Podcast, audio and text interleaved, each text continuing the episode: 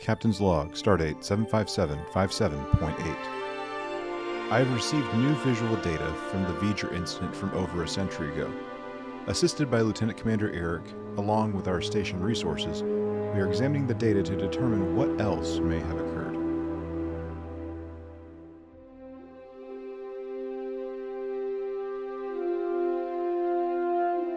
This episode of These Are the Voyages is dedicated to same software, different case.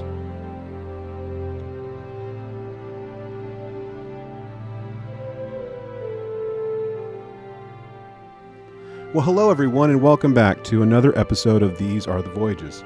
I'm the Captain, Captain Chase McKinney, and joining me once again, my dear friend, Lieutenant Commander Eric. What's happening, bud? Hello, how are you, Chase? I am doing quite well. Oh, that was swell. Very swell. Eric's doing well. Yeah, Eric's doing well. That is swell. Mm-hmm. I like it. Swell. I was trying to keep the rhyme going, but it just, you know, I'm a poet and I don't know how to make it rhyme every time, stuff like that. You know, I'm just going to go back to the well and say I'm swell because I'm doing well. And that's swell. Yep. We can do this all night, folks. We can gel.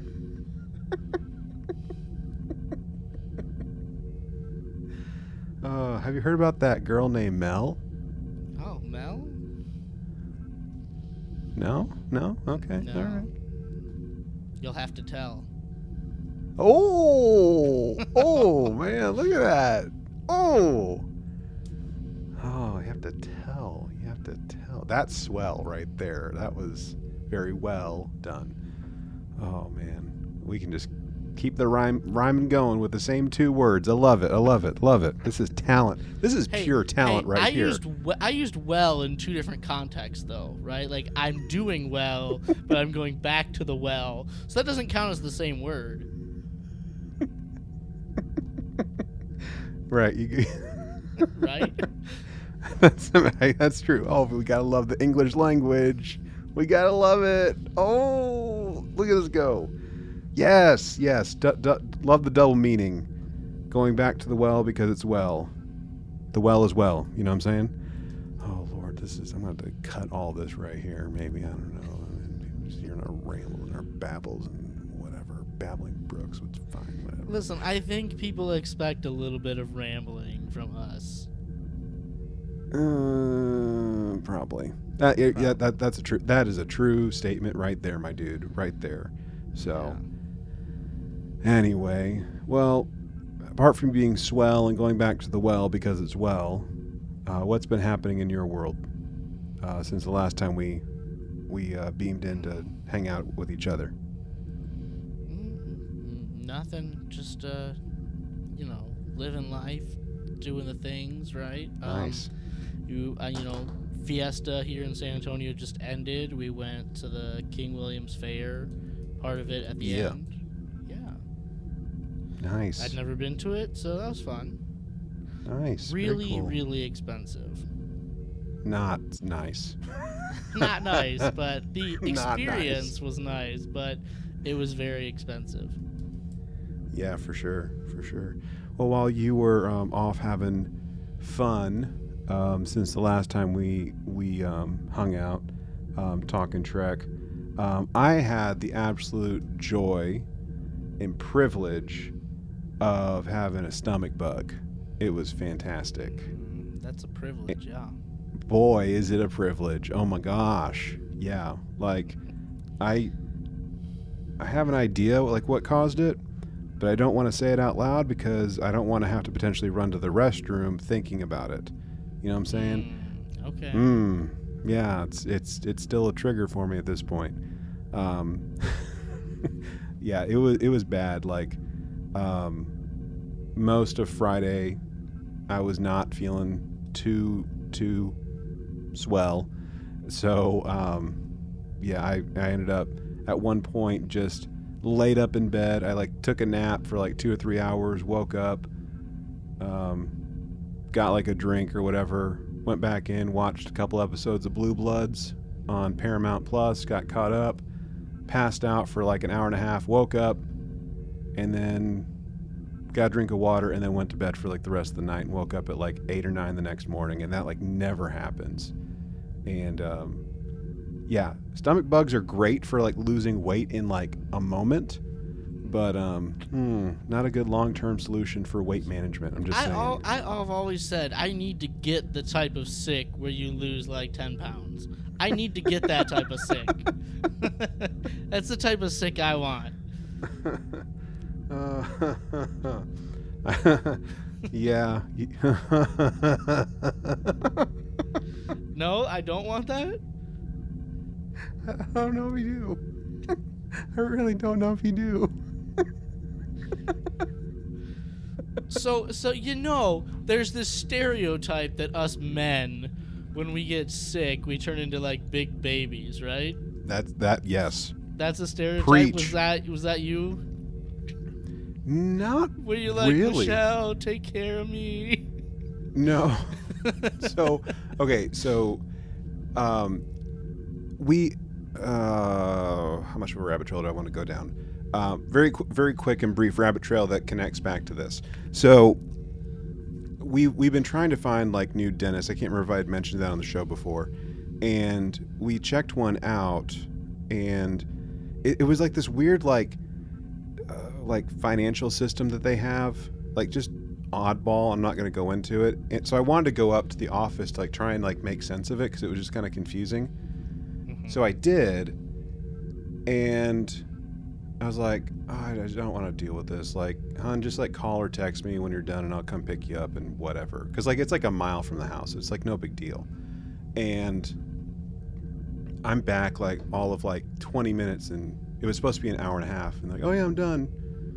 Great. So I get back, and I'm like freezing. And he's like, have you taken your temperature? I'm like, no. And took it, and it was not the temperature that you want to see. So I'm like, I'm gonna go lay down, you play Lego, whatever, and we'll call it a day. So no, I was not a big baby, to answer the question. I just took every opportunity I could to sleep, and it was fantastic. It was glorious. And it was glorious. I think I had some like club crackers and some 7-Up, and it was great. So okay. Anytime I get to have club crackers is a treat. I think it's a treat. Tomato soup or chicken noodle soup person when you're sick? So between those two, chicken noodle. But like my sick soup of choice will always be potato soup. Okay, potato soup. Yeah, I'm a potato soup kind of guy when I'm sick. Yeah. So the only place that comes close to making it like my mom did is Panera, like Panera bread. So, you know, we're going broke whenever we're running up to Panera like multiple times to get like their vat of soup, basically. So anyway, that's all I got to say about that. But all is well in the grand scheme of things. No more pukies and other nasty things that came as a result of it. So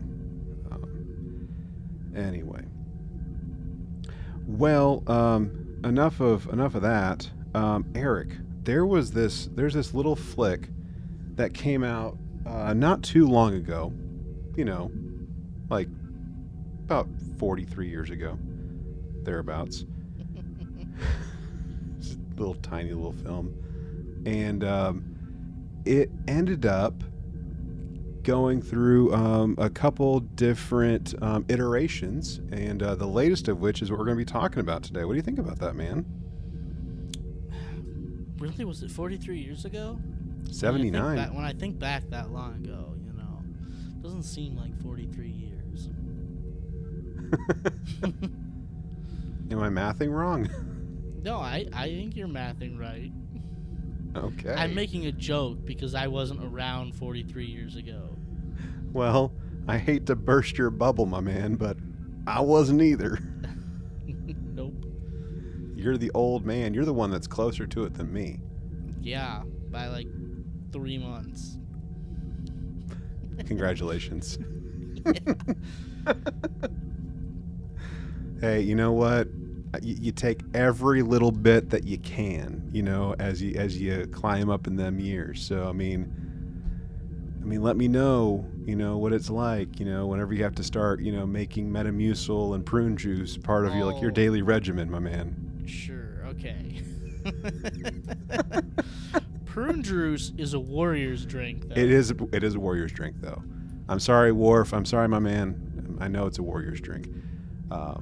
Anyway, so today we're going to be talking about the director's edition of Star Trek The Motion Picture. And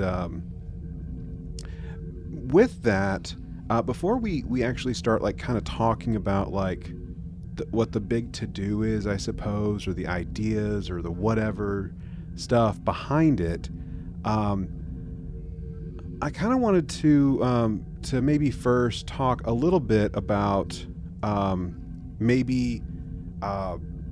where just the motion picture in general, like regardless of like whether it's like the special edition, the whatever edition, just the movie itself. Okay, there are as far as I know, there are 13 Star Trek movies out there, 6 from the original cast, 4 from the Next Generation cast, and of course the 3 from the Kelvin timeline. So generally speaking, where would you say that this flick would maybe fit in terms of like your preference or ranking or like general placement of it? However you want to answer that, I suppose. Yeah, so from like an enjoyment perspective, it's like lower on the list probably, because, man, it's probably the longest of all the movies, right? I mean, maybe some of the JJ New Trek is Kelvin Timeline movies are longer, but I think of like the first 10, it's probably the longest of them, mm-hmm. and there are some points where it feels long, like we all know there are some points where it just feels long. So is it going to be one of those, like, I want to watch a Star Trek movie and I'm going to turn on Star Trek The Motion Picture? That's not the one I'm choosing, right? I'm choosing several other ones. But I think it's probably a better movie than some of those ones that are more enjoyable. And I know for some people that might sound strange to hear that. Like, people are like, well, if the movie's more enjoyable, then it's got to be a better movie. Well, not necessarily. But it's probably somewhere right in the middle for me, like 6, 7, 8, right in that range of, if you're gonna rank them from 1 to 13, it'd be 6, 7, or 8, somewhere in there. I gotcha. Yeah. This is, and I have a sneaking suspicion that we might end up having part of this be part of the conversation when we get into the movie itself, but I think this is probably the most like Star Trek, like, true to form story out of all 13 that are out there. Like, if you wanted to like really pull something, I'd say straight up out of TOS, this is it.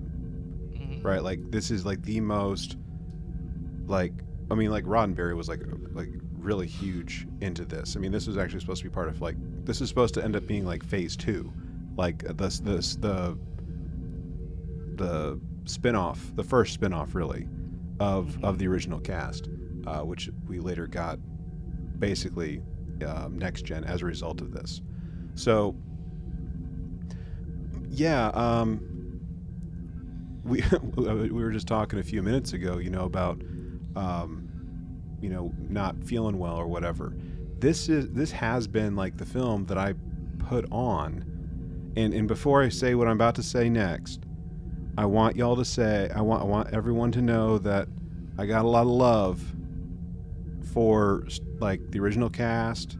I do, I promise, for original series, for all 6 of the original cast films, and I realize that this is someone or someone's favorite Star Trek film. So having made that disclaimer, this is typically the film that I put on when I'm sick so I can fall asleep and get some rest. Yeah, I've heard you say that before, and I totally get it. Like, there are some moments where, like, this is, like, going on for a long time. Yes. And it's like, in the movie, it's like 2 hours and 15 minutes or something like that, but that's with the credits. But it's like 55 minutes before we even, like, Spock shows up to the ship and we're just, like, leaving space dock. It's like, dang, there's a lot of, like, introductory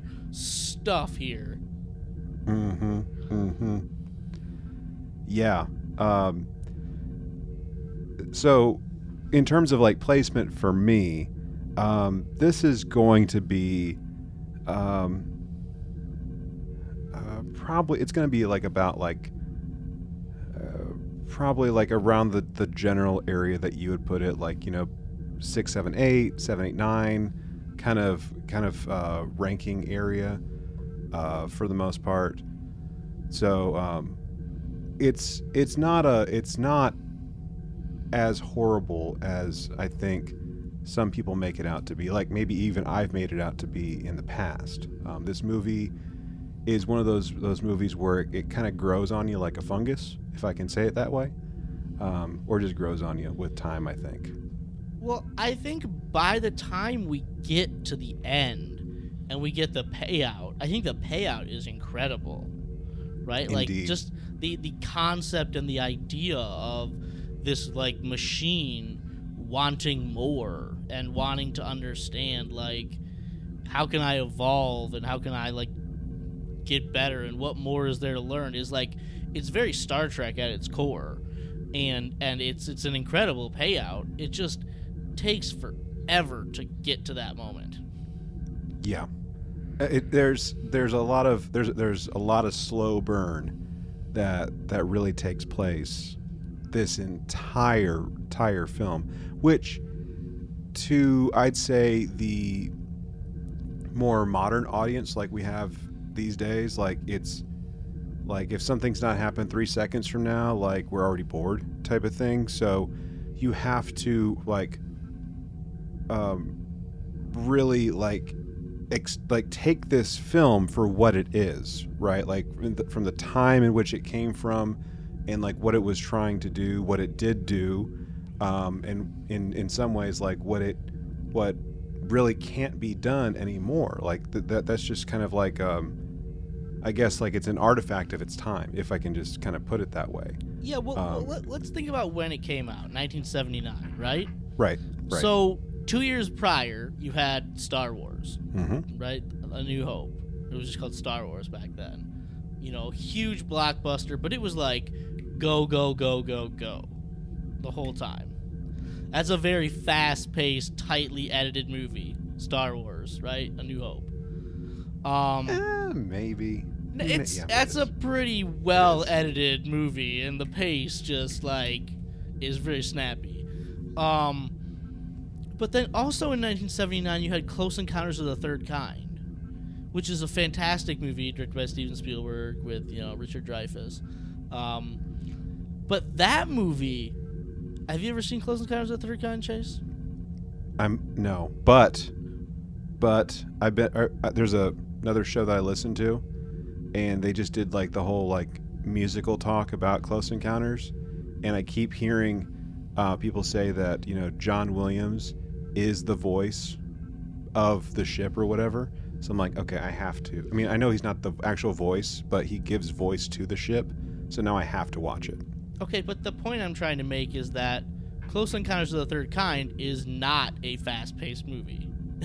Okay. It has definite moments where it slows down, and the pacing is like, wow, we are just camping out right here for a while. Like, but then, like, the final payout scene is enormously long, and there's some points like, we could probably snappy up this payout moment at the end, but, like, it feels like the final scene goes on for a long time. Sure. And so, you know, with that movie coming out, you know, basically, and being so successful, I feel like all the executives at Paramount were probably like, yeah, we could probably make this thing long and it'll be good. We'll make money. I'm pretty sure this movie made money, right?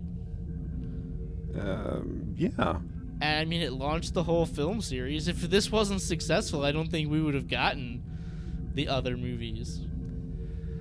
Well, this particular movie did put the movie franchise for Star Trek in jeopardy, like from a couple different standpoints. Like it was being pieced together as it went, for the most part.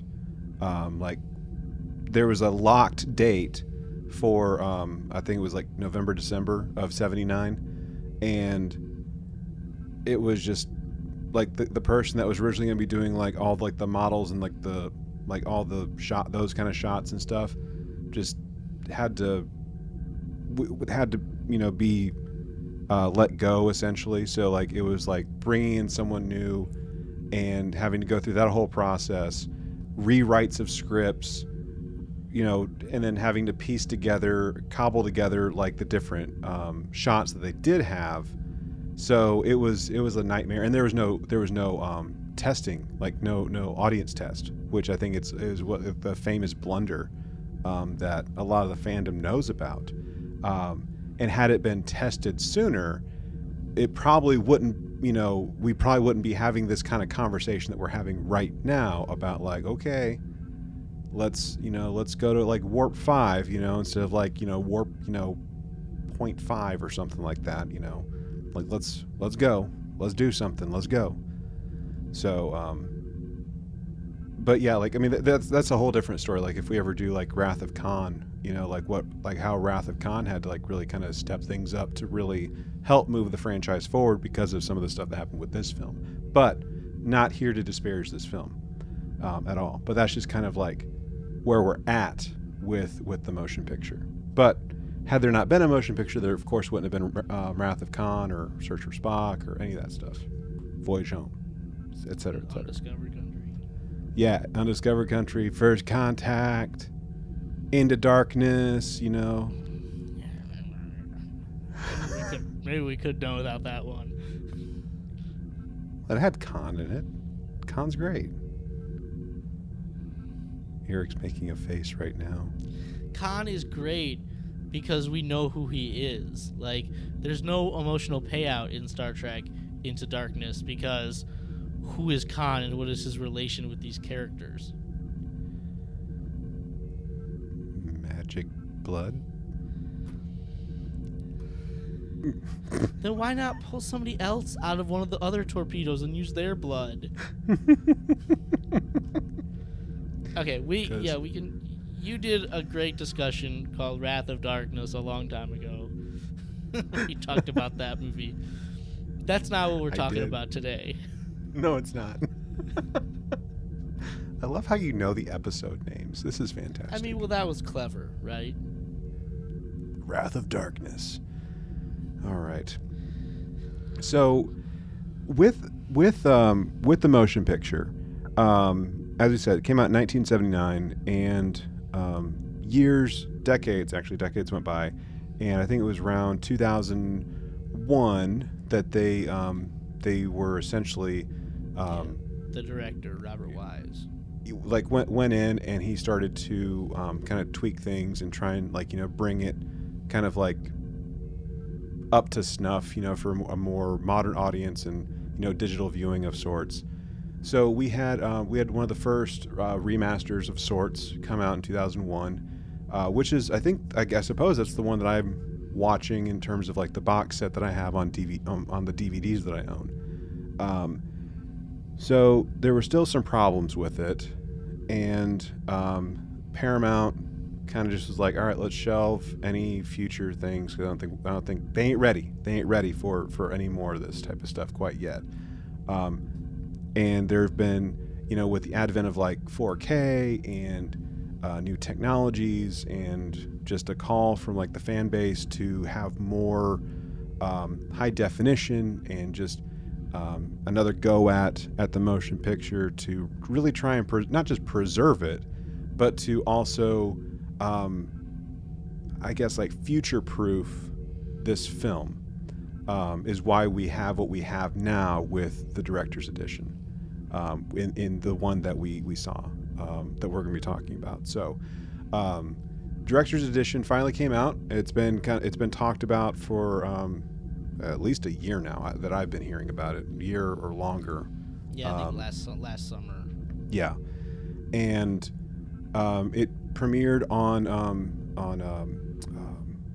Paramount Plus not too long ago, which is where you can watch it currently, and it will eventually be out on physical media, I believe, late summer, early fall, if I'm not mistaken. But before we get too far ahead of ourselves, the story hasn't really changed in terms of, like, the motion picture. So, we could do a drive-by fruiting of that if we really wanted to. I suppose we probably should. For anyone that's maybe never seen the motion picture, we can kind of do, like, a quick little synopsis. So I know I'm kind of putting you on the spot, Eric, but if you wouldn't mind with the drive-by fruiting, I'd appreciate it. Exterior, space. Here we go. 3 Klingon ships.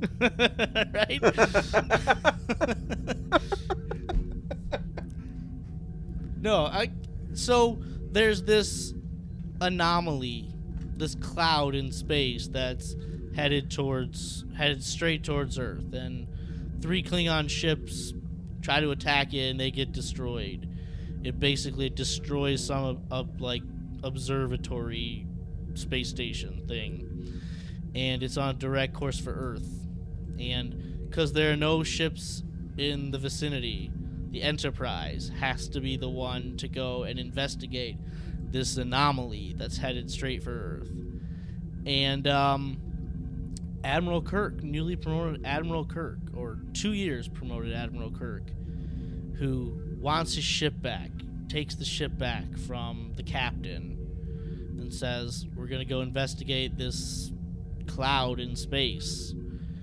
And there's some gratuitous slow-mo, like, it's like 6 minutes exterior shots of the new Enterprise. And I get fancy new ship for the movie, right? You had to upgrade the look of it. But, like, First Contact did the same thing. We got a brand new shiny ship, and we didn't have to have 6 minutes of exterior gratuity. Exterior gratuity? I don't know how else to describe it. It's literally just 6 minutes of Kirk and Scotty flying a little shuttle looking around the ship.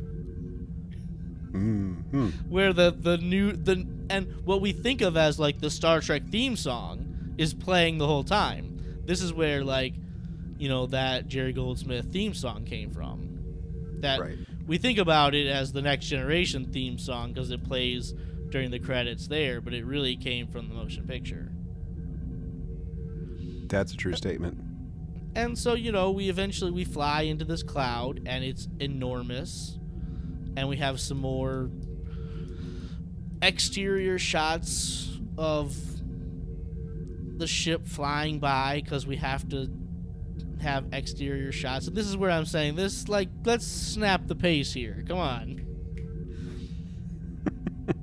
And, you know, eventually we learn that are we going to just tell what the cloud is? That's fine. Yeah. Okay. Yeah, the statute of limitations on spoilers is over, like, 3.5 decades ago. Yeah, so eventually at the heart of this cloud is an old Earth satellite, Earth probe. Right, they got sent out to explore our solar system and possibly beyond.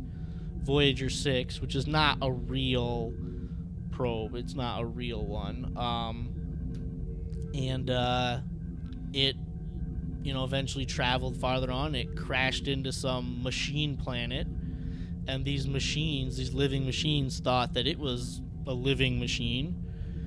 And they sent it back because its directive, Voyager 6 directive, was collect all the information you can and report back home. But, like, now this is where, like, we get consciousness. It gets sent back, and it picks up so much knowledge and information that it gains consciousness. and it becomes V'ger, because it's like you can't see the word Voyager, it's just V'ger. Oi! It's V'ger. You know, it wants to return home to meet its creator, to understand its purpose. Yeah. Yeah, yeah. And along the way, there are certainly some shenanigans that happen with our cast, of course, you know, with meeting our characters and kind of catching up with where they've been. So one thing I want to point out, and I realize we have listeners from different, you know, exposure levels of Star Trek. Some that are, you know, dyed in the wool, some that are brand new or maybe not as diehard or whatever it might be. But, you know, when to some, like, this has been 10 years since, you know, the cast or the crew have been together, right? But in reality, we got to remember that there was the first animated Star Trek show that was taking place to kind of round out the 5-year mission. So, I mean, that was going on in the 70s. And as we talked about many, many, many, many years ago, Star Wars and Star Trek both scratched each other's back in terms of, like, you know, being what they are today for the most part. And, like, that's all. I'm just going to leave it at that. So, for some, there literally has been 10 years since, you know, we saw, like, the live action type stuff. But, you know, we're catching up. We're seeing where Spock is now, you know, being on Vulcan and, like, what's going on. And we're meeting, like, this new Vulcan who's supposed to be on the ship with Decker. You know, it's not even Kirk's Enterprise anymore. It's Decker's Enterprise, for crying out loud. It doesn't have the same nacelles. It's a weird-looking upgraded nacelle kind of scheme. And instead of it being, like, very vibrant and bright colors, they're very muted, you know, colors, like grayscale, almost gray, not grayscale, but just very muted colors, and like a lot of chrome on the walls too. At one point, and I know I'm like looking ahead, but it almost looked like they reused a lot of the sets from the motion picture on certain sets for the Enterprise D. Just from, like, some of, like, the hallways kind of look the same. Mm-hmm. Not only that, but, like, even whenever, I believe it was Kirk, Bones, and Spock, they're, like, they go into, like, this sitting area. And, like, I know it wasn't necessarily 10 forward, but, like, the couches, the chairs, the whatever, they look like they were, like, they got recycled, maybe, like, reupholstered or something. Because I swear, like, those red chairs look way too similar to what we see in Next Gen. But I'm getting ahead of myself, I think. I don't know if you noticed that, Eric. I didn't, but I can see that now that you said it. So, anyway, as I was, like, getting ready for this show, I was, like, looking at, like, some different notes, some different ideas for what makes the director's edition the director's edition. With the film being over 40 years old, 2019 would have been the 40th anniversary of the film, obviously, by math standards, as long as I'm mathing correctly. And Eric, can you check my work? Yeah, you did that right. Yes. Yeah, did it, guys. A+. I get a check. Ooh, not even A, I get a check. I like a check. Anyway, thanks, Teach. So anyways, looking at the notes and, like, the ideas behind the director's edition, some of the things were, like we said earlier, to bring it more up to, you know, 21st century kind of viewing standards and trying to future-proof the thing. And they had intentionally, and I want to check with Eric and see if he, like, noticed any of this too, they went in and used... they upgraded, like, color palettes, essentially, to make them less cold and, I guess, granular for the most part, and to make them just more warm, you know, less cold, more warm, and just more natural in general. Did you notice that in your viewing experience? I definitely noticed that on some of the very few scenes we were in San Francisco. Like, I definitely noticed it was like a much brighter color. It shined more. And then the scene where like the V'ger probe like scans the bridge looks completely different. Like, I definitely noticed that. Like, something in that scene when they filmed, I don't know if it was because special effects weren't that great, you know, in the late 70s. So however they had to film that scene with that like probe that looks like lightning, essentially. Like it's very dark and grainy in the film that I'm used to seeing, and it looked a lot different here. Mm-hmm. Much more like it fit. The thing for me, like Vulcan, whenever we get there in the very beginning with Spock at the top of the film, I could tell the shots just look so much richer, so much more detailed, a lot sharper. Just the colors in general looked brilliant, even for it being, you know, as red and steamy and whatever as it was intended to look. I thought it looked really good, really good. Yeah, well, I mean, I've heard that they had a lot of problems filming that scene because it was like shot. It was like a painting. You know, a lot of the movies back then used paintings as their backdrop, but like they had problems lighting it back then. That doesn't surprise me. You know, I think that the point of demarcation when I was really like, dang, this looks good, was from the time that Chekhov gets injured onward.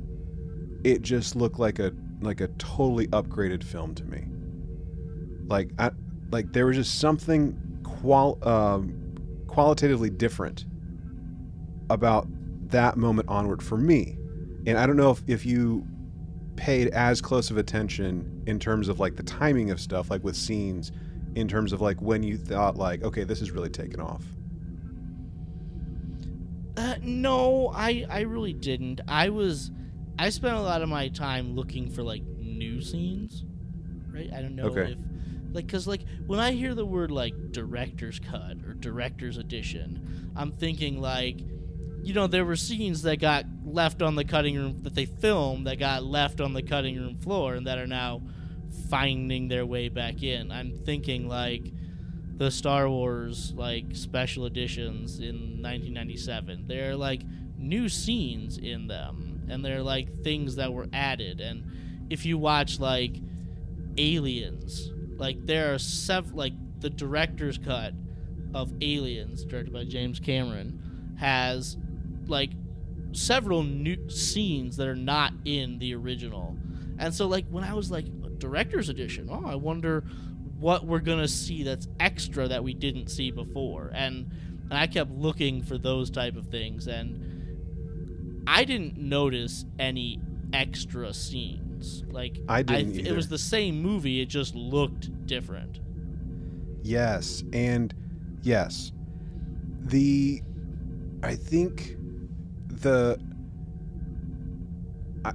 don't normally do this when I'm by myself. Like I don't like usually have like an audible when I'm by myself. But dude, okay, can we just like talk about this for a minute? Like, it's probably like nothing in the grand scheme of things, but I was just straight up impressed. I was just so impressed whenever we are like looking into V'ger. It's before, you know, it's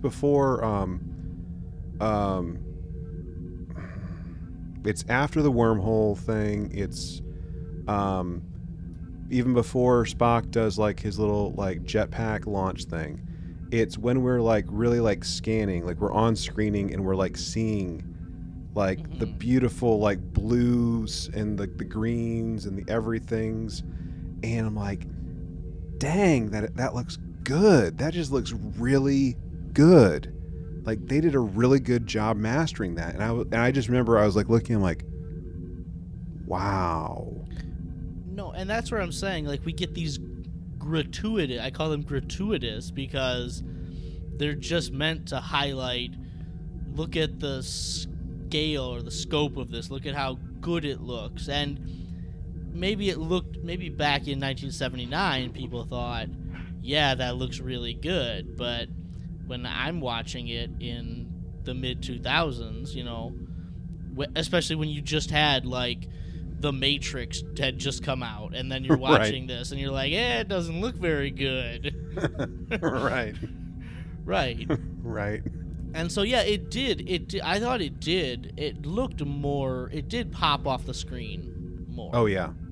Yeah. I did laugh a little bit. I realize I'm jumping around, but I did laugh a little bit. When like, the opening credits and titles and everything are coming up. Like, just how, like, bedazzled, like, the opening was. Like, it was, like, hyper glitter. It was like, hey, who's got the glitter gun? Tom? Oh, the starfield Tom. At the beginning? Tom, come on. Come here, Tom. All right, Tom. Glitter gun the heck out of that title. Go. Yeah, man. Like, there was, like, it was, like, so sparkly. Like, oh my gosh. Yeah, like, it's like how in Discovery we joke, like, the pyro guy. Pyro guy, I gotta get my work in. Now the glitter gun guy. He's gotta get his work in. His call sheet is only for 2 days, and it is to bedazzle and glitter gun the heck out of the titles and Starfield. Go, Tom.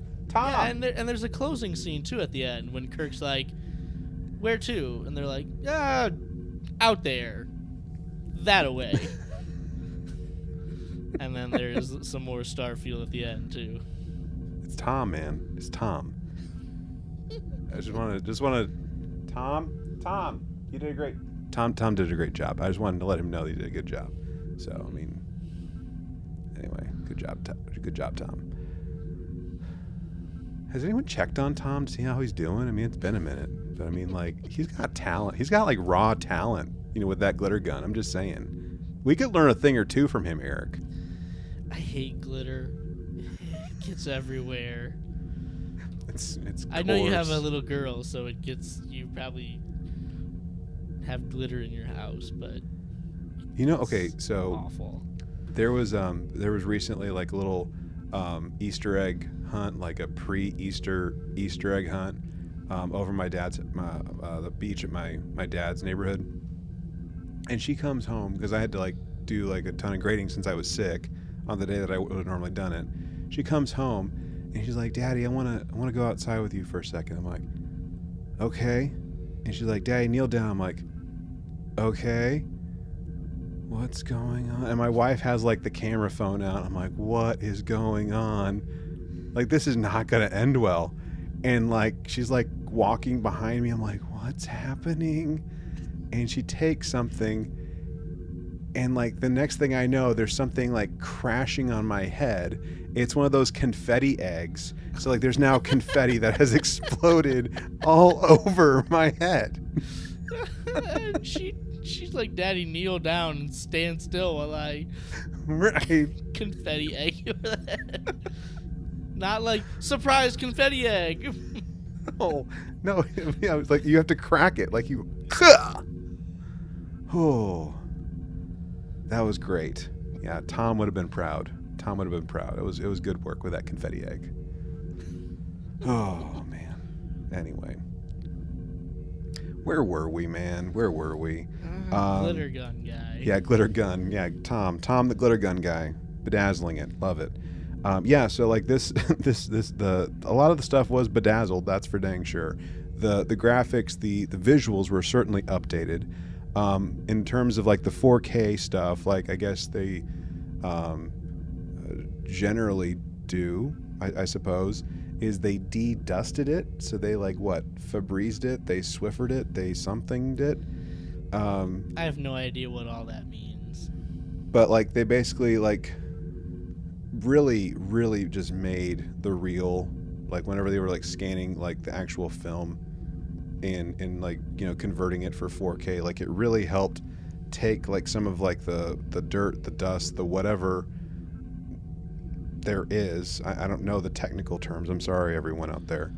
But it really gave it an overall clean, that's the best way I can describe it, just a very clean look for this film in a way that I hadn't seen on the DVDs that I normally that I have, or even the VHS that I originally watched it on when I was younger. Yeah. When I say younger, that was 15 years ago, 16 years ago, whatever. But still, that's a long time ago. 15 years. It's a minute. It's almost a half life. It's almost a half time ago. Yeah. Okay. But one of the other updates that they did, and I want to ask you about this too, Eric, and how much maybe you noticed this. But on top of the visuals, we were talking about with Tom and his glitter gun, with the more crisp images, with the updated graphics and stuff like that, they also updated the sound, really remastered that, remix some of that stuff too. And I'm wondering what your take and what your experience was with some of that.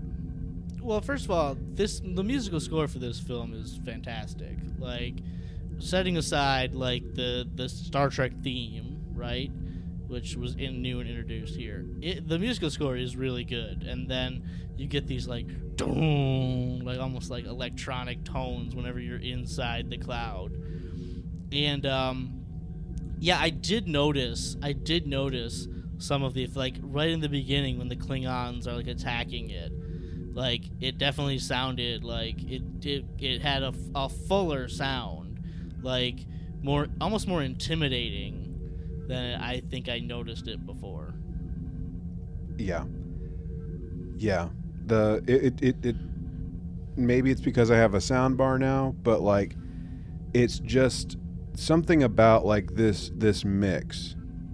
It's just, it really pops. It just really, really pops. And I mean sound and music in general, it's not just the dialogue, that the actors and the talent that's on stage deliver, but the sound, the music also has to be the invisible person too. They have a role to fulfill too. And I think by giving a little extra attention to the sound engineering for this particular director's edition, it really sold it well. It just did a really, really good job overall in making what I think a lot of people I know are saying, this a new film, like almost a new film entirely. Which I don't know if that's going too far or not. I don't know. I think that's going a little too far. It was the same film. Let's be honest. It was the same film. It just looks more like you would expect a movie to look in today's day and age. Sure. The was there I know we've been I've been kind of talking about what the updates for the most part have been, and we've kind of been camping out there. Were there any moments that you're man, I wish they would have done a little bit more with this, or left this alone, or anything like that as you were watching this? Well, the transporter scene where the transporter malfunction, still, right. I just still don't think it looks very good. Where they lose the science, the Vulcan science officer and the other guy. I don't think that's a particularly good special effect. I don't know if you feel that way or not. I was indifferent about the transporter scene with this. I just don't know why they had we had a good transporter effect, I feel like, in the TV show, and I feel like they were just trying to do something different for the sake of doing something different, and I didn't care for it. I don't think it looks particularly good. Sure. I guess, like, the thing I was being a little bit more critical of sorts with the director's edition was, and this is, like, stupid, dude, so just let me have it. The part where they're all being briefed in, I guess it would be like the rec room or something like that, and you hear the dude from the station saying his piece, and just how grainy and old that looked. I'm like, you updated all the things, right? Like, you could have just as easily, I think, like, taken that clip, done something to it to not make it look as dated, because it did, to me, like, that is like the one thing out of all the things in the movie that just seemed to stand out like a sore thumb. Well, maybe that's update. Maybe that's on purpose. It's supposed to look bad on purpose because, like, the station is sort of like, it's not under attack in a sense, but it's like under attack in air quotes. Sure. And so, like, they're having trouble with their communication, so it's supposed to look bad. That looks really bad. It did. Yeah, it did. I mean, it looked really bad. But hey, whatever. Well, I mean, was there, apart from that, like, was there, like, just anything, like, stand out? Like, yeah, they, like, nailed it. They just nailed it. Like, bravo, well done type of thing. I mean, just the thing, like, to me, the one scene that really jumped out was that V'ger probe scene. Like, go back and watch, like, whatever version you have of it from before. Like, I've got the Blu-ray set from before and watch this one. It's totally different. Like, it really is. I don't know what they had to do to film that lightning probe thing on the bridge before, but it did not look good. And I think here it's really seamless and looks like it belongs there. So I think they nailed that. Okay. Very good. Yeah, I think I already said my piece, like, with just, like, the field in general, like the V'ger field, the V'ger whatever that is. Just I thought that looked really good. So,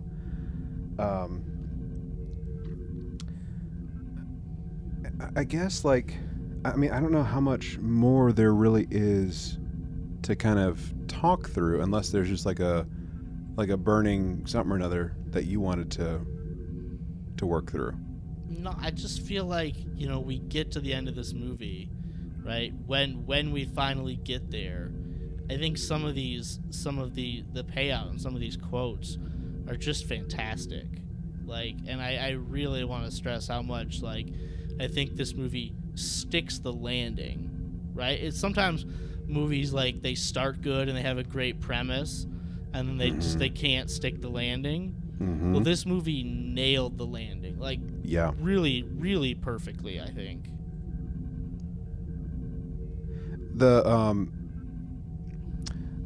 The thing that I'm wondering, okay, is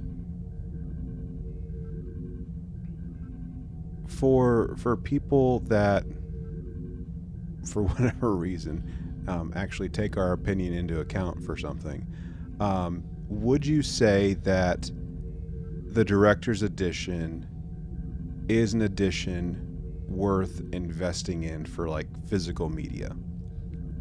So is this, like, there's 87 different versions of Blade Runner. Should I get all of them, right? Mm-hmm. Like, I feel like when I bought Blade Runner, it was, like, the 4-version collection. So it had, like, they're like 4 discs, and each one has, like, a different version of the movie. And I've watched them all. I'm like, yeah, okay, there's the one with the voiceover, which is kind of odd and out of place. But then the other ones are, like, they're not that much difference. Like, why did I do that? Because you're a completionist. I know, right? Do people still buy physical copies of things? Like, I have, I mean, I haven't bought a physical movie in a long time. I mean, I have a big collection, a big, you know, collection of movies that I've bought over the years. I like to buy the Criterion collection stuff because I think they do a good job of remastering them. And, I mean, it used to be you couldn't really find a lot of the Criterion stuff, like, on streaming. But now they're all over. There's a Criterion channel, its own streaming channel.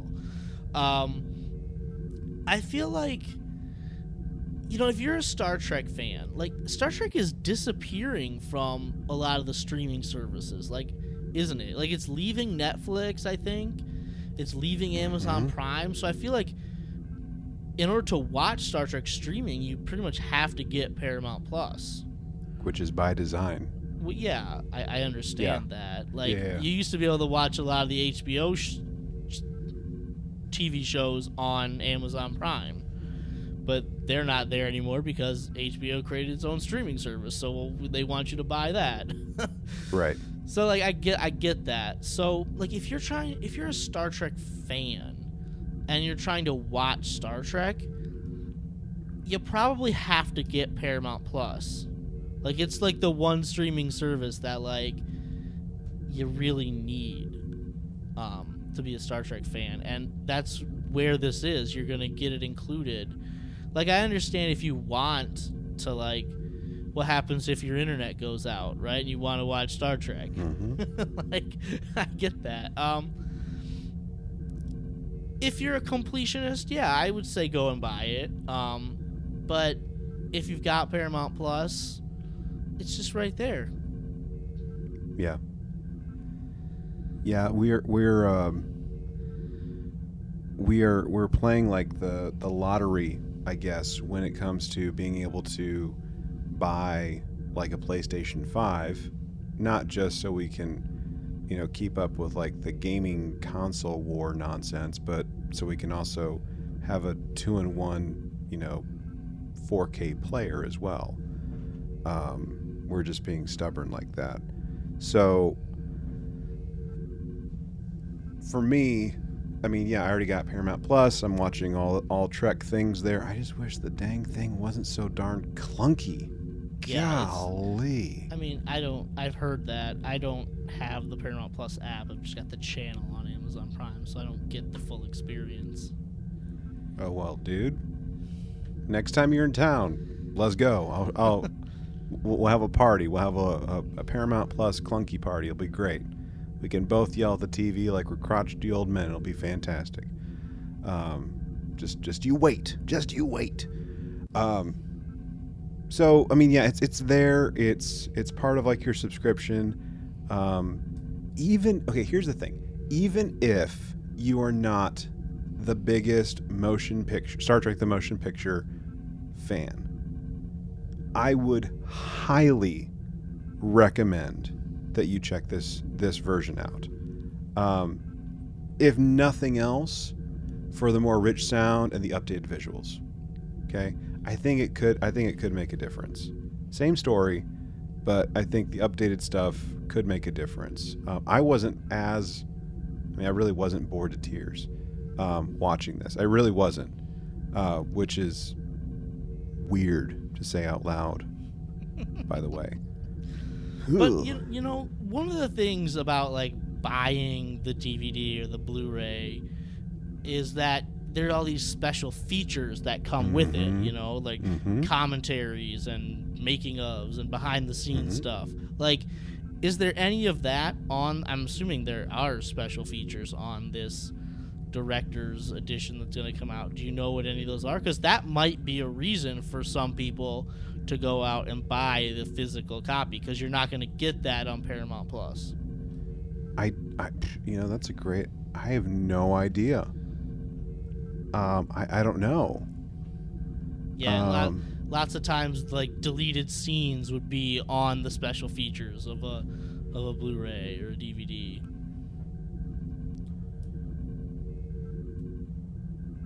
I don't know. in terms of like what that's going to look like. But one thing, sorry, I put you on the spot, buddy. No, you're good. You're good. No, one thing I don't know about that, but like I'm assuming that with a new edition, they're going to have like maybe like certainly like a rehash of like some of the old stuff that we, like is on like the DVD or the other, you know, versions that are out there.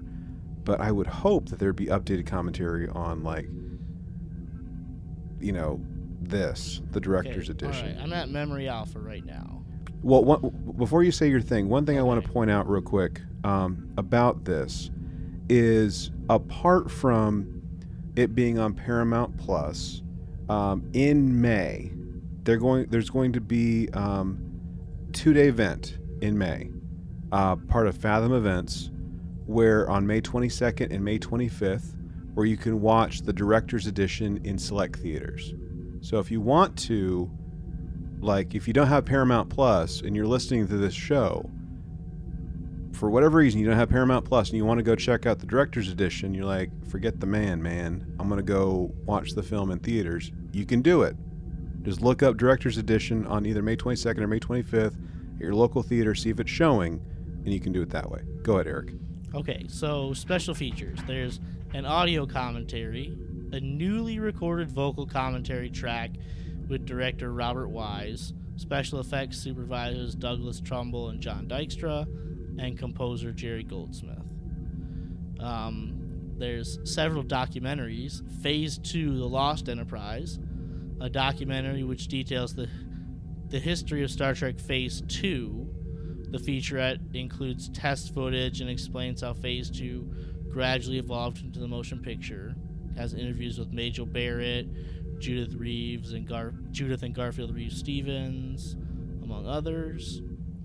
A Bold New Enterprise, a featurette which gives an insight into the creation of the motion picture, and then Redirecting the Future, a documentary which focuses on the making of the enhanced director's edition from the concept which Robert Wise approached Paramount with, to the creation of the new CGI effects. Okay. Yeah, so there are some things on here. Yeah, man. I mean, that sounds cool. That sounds cool. So between it being already on Paramount Plus, the Fathom Events thing on May 22nd and 25th, and then, you know, the physical media coming out later this year with, you know, these updated special features. I mean, pick your poison, I suppose. I mean, if you really want to be a completionist, of course you're going to get the thing. That's fine. Even if you only want this thing, cool. Make sure you have a 4K player, otherwise it's going to be kind of awkward. Ooh. But anyway, that's that. So, well, before we get out of here, Eric, I'm going to slightly disappoint you. We're going to have a little bit of fun. Not that we haven't had fun so far, but we're going to have a little bit of fun before we get out of here, and some ongoing fun leading up to one of our next-ish episodes. There is no Twitter poll for this episode. Dag nabbit. But, yeah, I know, Eric. I know. You and your dang dag nabbits. But there was a... So we were...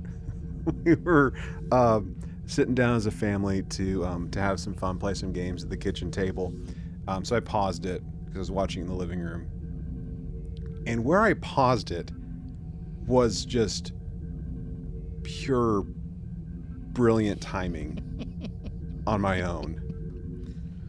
So what I'm proposing for the people in listener land, okay, our esteemed crew, you know, wherever you decide to be stationed, whether it's aboard the Vigilant, aboard Lone Star Station, we're putting a call out to the crew to, just to maybe help us with something. And I want to get Eric's help on this as well. Specifically, memeing something. So, memeing a particular image. And I'm going to be posting this on all of our social media here very, very soon. So you've already heard it. I mean, you've probably already seen it by the time you've heard this episode come out. For those that, just for the sake of it, if you can't see it or just to know what I'm talking about, there's an image of Admiral Kirk. He's being blinded by a light of sorts. Revved up like a beast. He's got his hands up. So, Eric, I'm putting you on the spot here. I want you to meme this for me.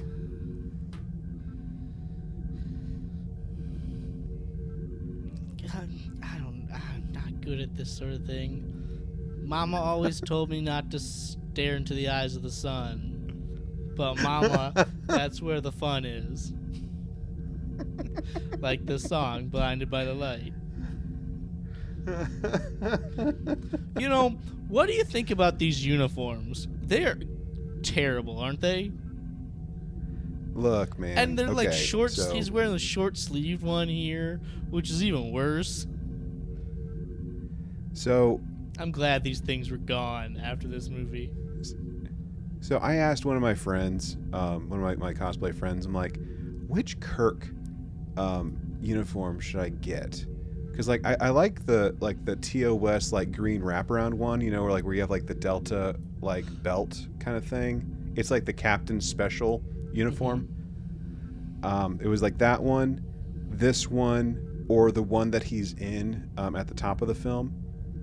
I didn't want to get the gold. That's just everyone does that, right? I wanted to get something different, and of all the uniforms on the motion picture, I do like the short sleeve one, and I do like his other Admiral uniform. But I guess I'm just weird like that. I've thought about trying to find just this, and just wearing it as a shirt sometime. I might be able to rock a V-neck. I don't know. Those weird health monitor things that were giant belt buckles. Mm-hmm. Mm-hmm. Let's go. Those are awful.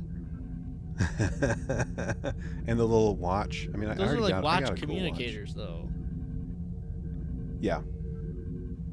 Let me see if I can meme this. Let me see if I can meme it. The face you make when someone has been in the bathroom too long and they just step out and you're about to go in. I don't know. When you open the briefcase in Pulp Fiction. So, anyway, right? You've seen Pulp Fiction, right? Yes.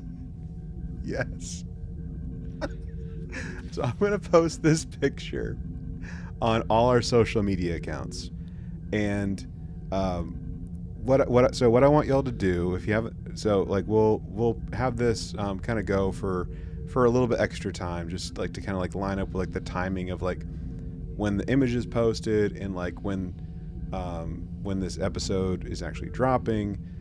It's very time travel-y stuff. It's weird, and we'll probably put this. We'll probably come back to what some of the memes were at our next content episode or something like that. It'll be a couple weeks before we come back to it, but have fun with this, y'all. Have fun with this. Please have fun with this. We reserve the right to delete stuff if we deem it inappropriate, and I'm all about having some good fun, but seriously, let's try and keep it appropriate ish okay? No, none of that if I have to tell you don't do it, you probably shouldn't do it, type of thing. So just be cool. Anyway, that's it. Eric, thanks as always, man. I know this has been a different kind of episode that we've done, man. A little different. Yeah, we don't talk about the original series enough. No. No, we should probably... Eric, you know what? Why don't you pick an episode of the original series and, like, let's work that in. Like, let's do that sometime next month or next month or two. Okay. Just pick an episode and give me a heads up and we'll do it. Definitely. How's that sound? Okay. All right. Cool beans. Spock's brain. All right. You heard it here, folks. We're doing Spock's brain. Spock's brain. The turnabout intruder. Seriously, just let me know what you want to do, and we'll make it happen. Yeah, definitely. All right, man. Cool. Well, as usual, my friend, thank you for the conversation, for talking the motion picture with me, the director's edition. And for all of you out there in listener land, I hope y'all enjoyed this, getting our take on a fairly newish edition, right? Like, it just came out not too long ago, dropped officially on First Contact Day, by the way, April 5th, 2022. So with that, thank you so much for tuning in and listening. If you want to learn more about the show, check us out, trtvpod.com. Learn about the show, ways to support the show, connecting with us, offering up show ideas, all throughout our webpage. If you do want to send us a note, like your thoughts, your opinions, hey, you're doing a great job, or you guys suck, you can do that. Open up Hailing Frequencies to trtvpod@gmail.com. Remember that if you do want to send us a voice-only transmission, you can do that, 817-752-4757. There is a 3-minute limit, so just watch out, or else we're going to get zapped by, V'ger. We are on all the things at Facebook, Instagram, and Twitter, all at trtvpod. Finally, if you want to mail us something, like a cool Vulcan necklace that we can just drop and be very, pensive about with. That's cool. Lone Star Station, P.O. Box 2455, Azle, Texas 76098. Everyone, thank you so much for tuning in. And as always, remember to boldly go and make it so.